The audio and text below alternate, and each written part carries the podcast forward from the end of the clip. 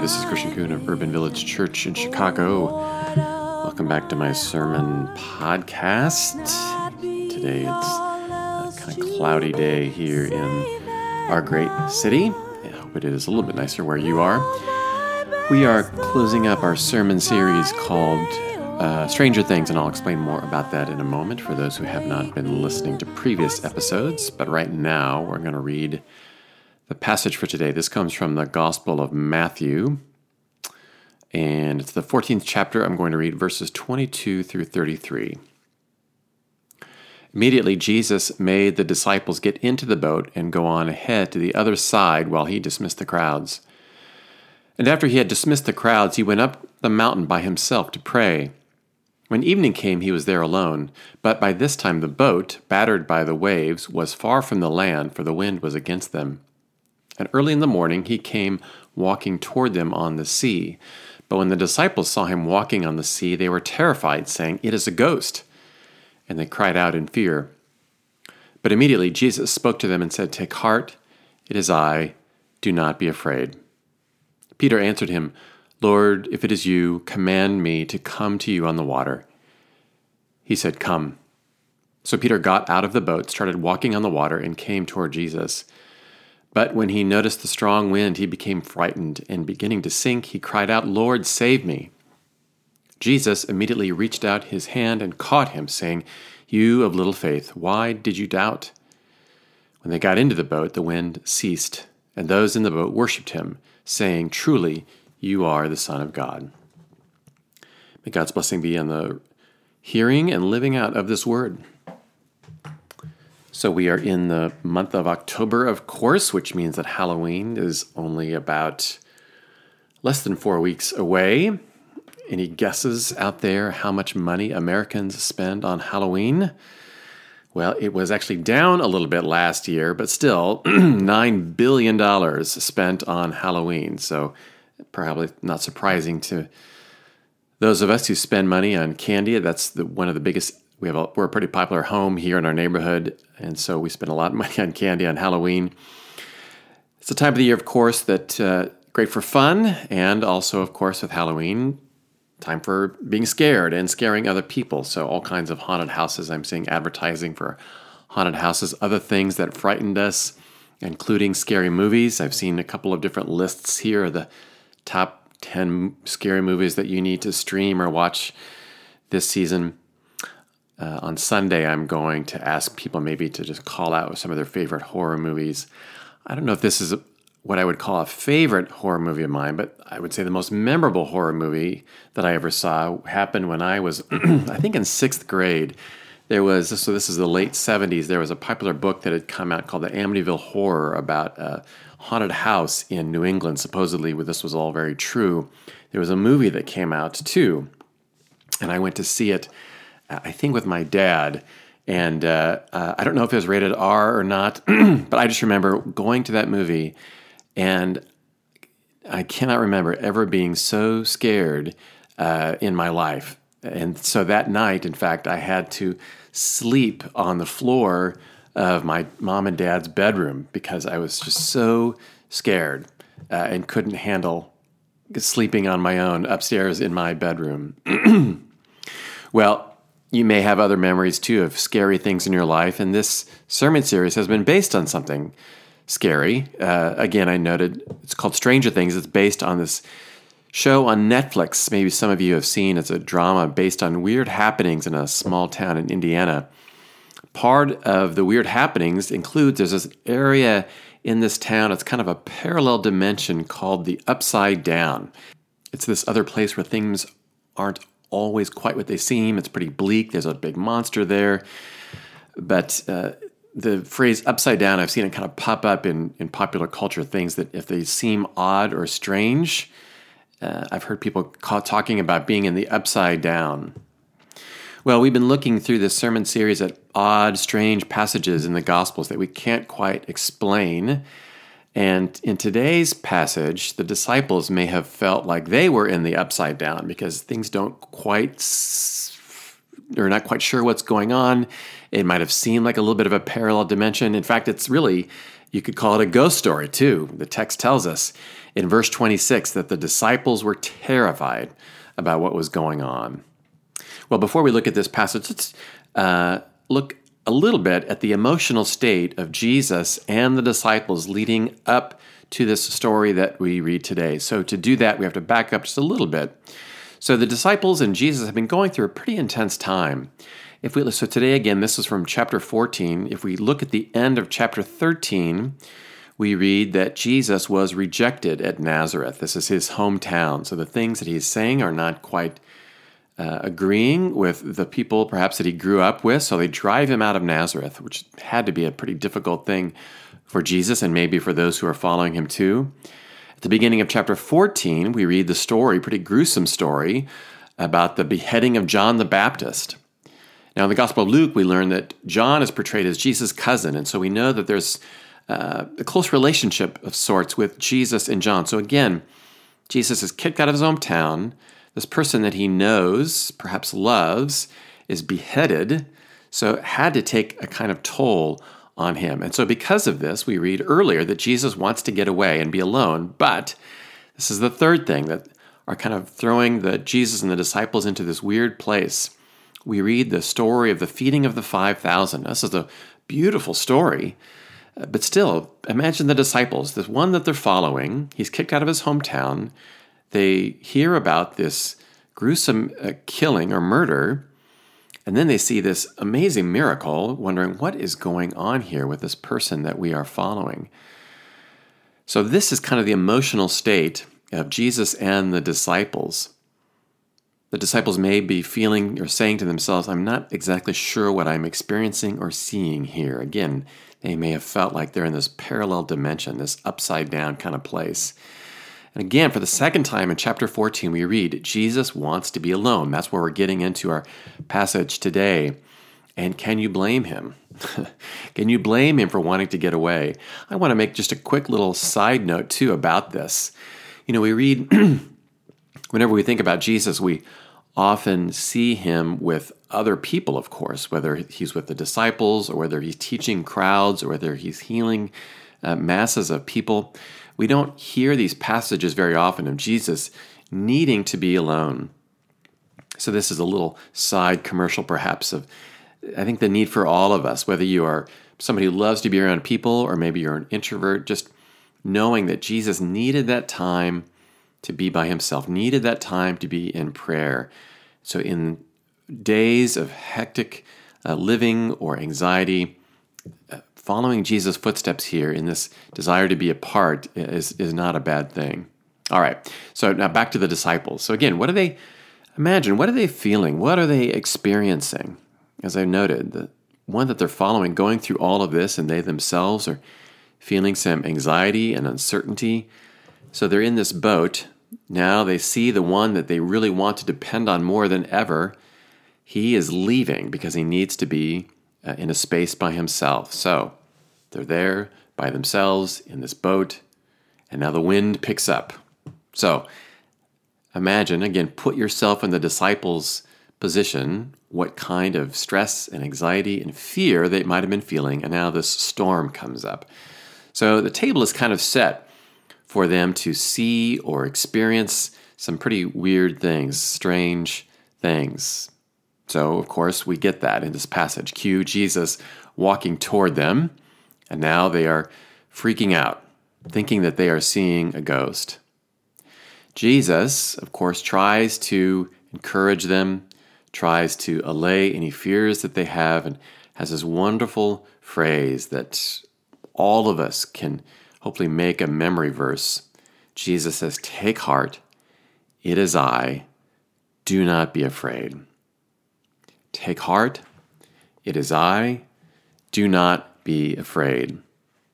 Now, sometimes words, this kind of encouragement, can be very helpful.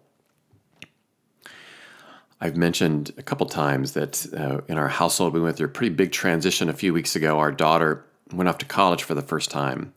So my wife and I took her up to Michigan State, and it's a tradition, a rite of passage that millions of parents have gone through over the years, and now this was our turn, and I'm sure we experienced all the similar things that parents do. You, there's some nervousness and some anxiety, maybe a little bit of excitement, and so we move her into the dorm room, getting all things situated. She's actually living in a quad, so she has uh, three roommates.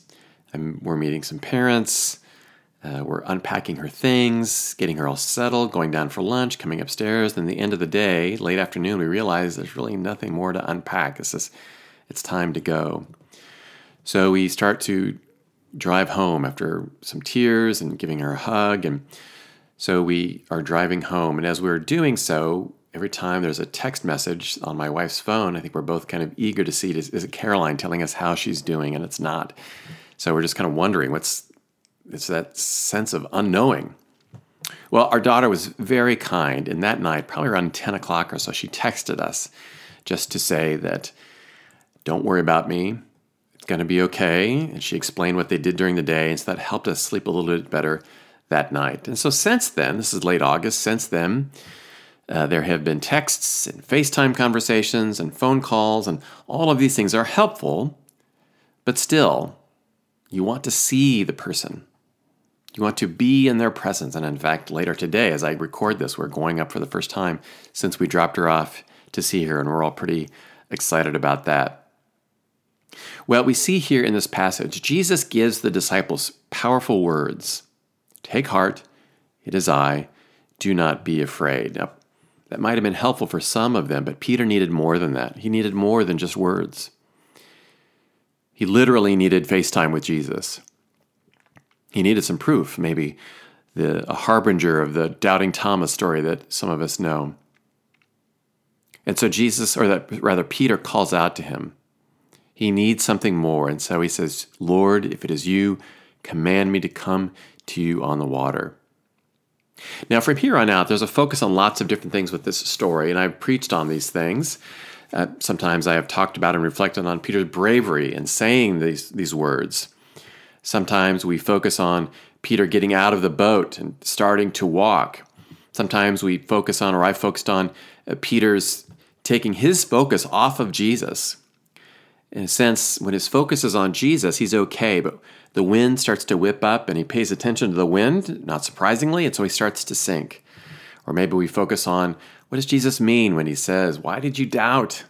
And thinking about what's the tone of Jesus' uh, voice when he's saying these things.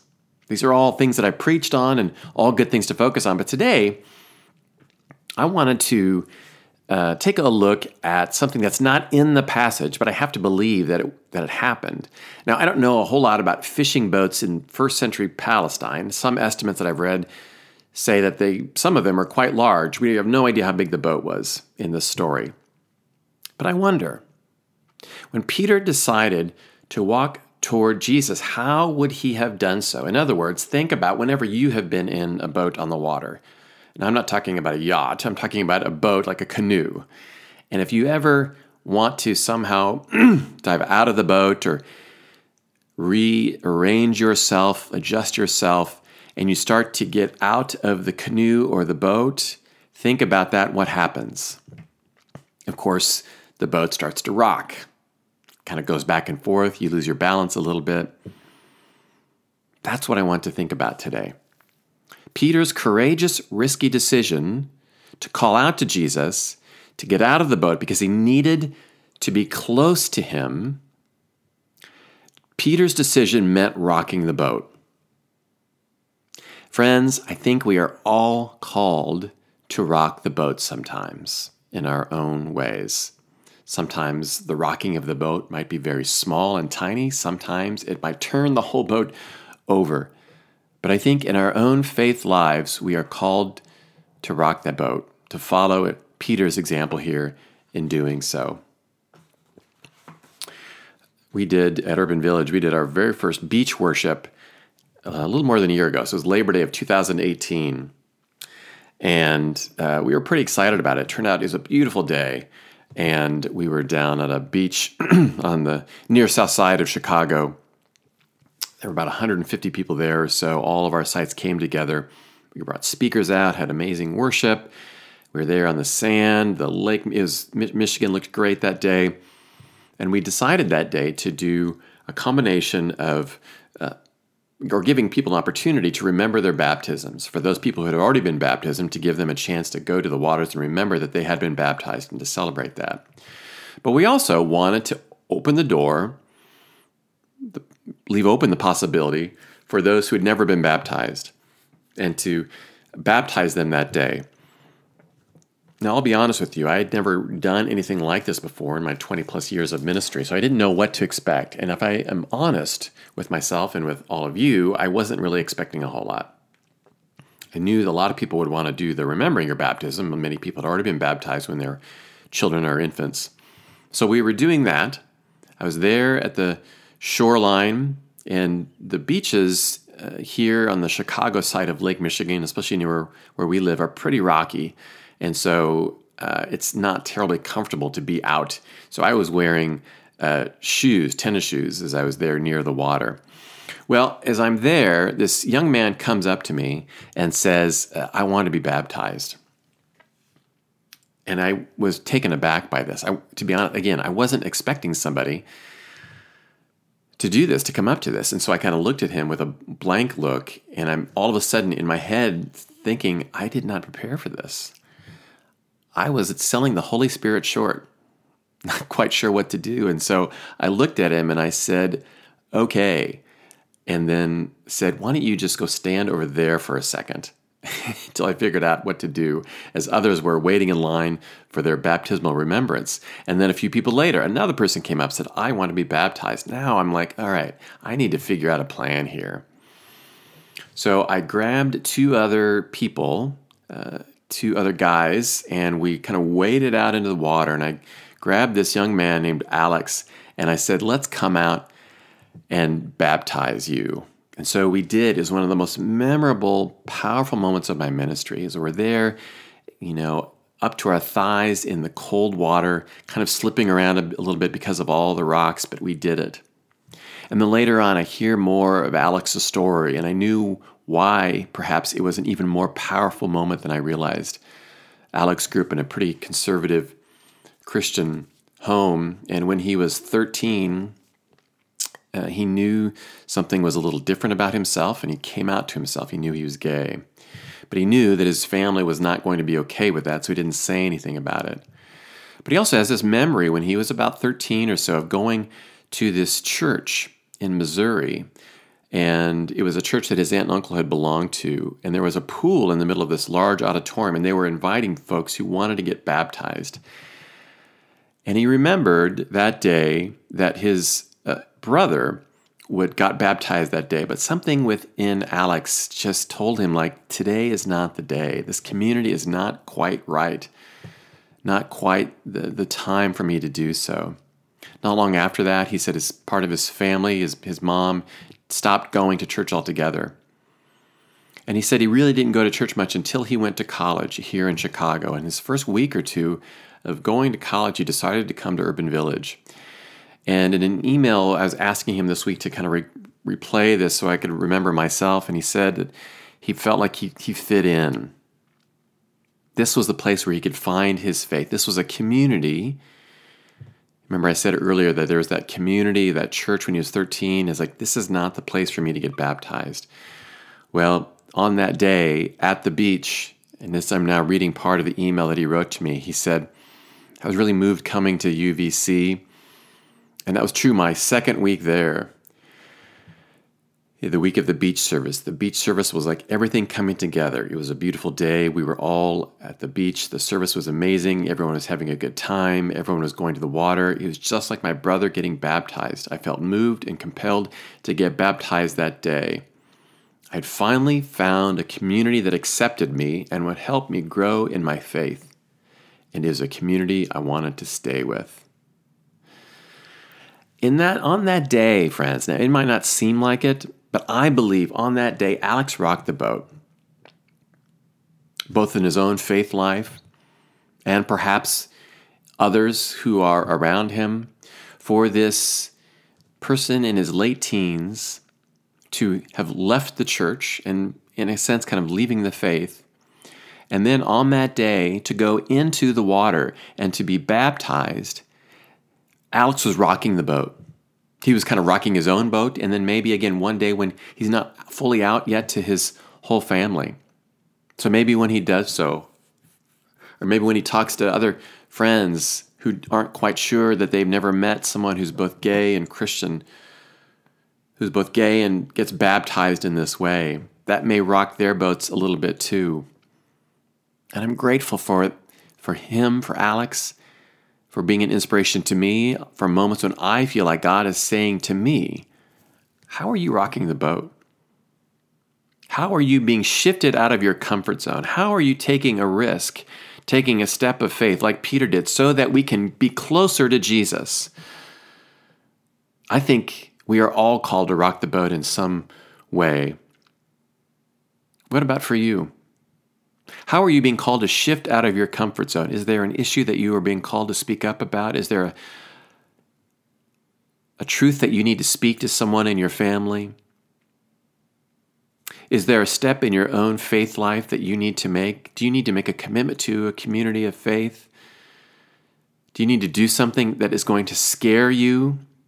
Scarier than any horror movie marathon, scarier than any T V show, scarier than any costume?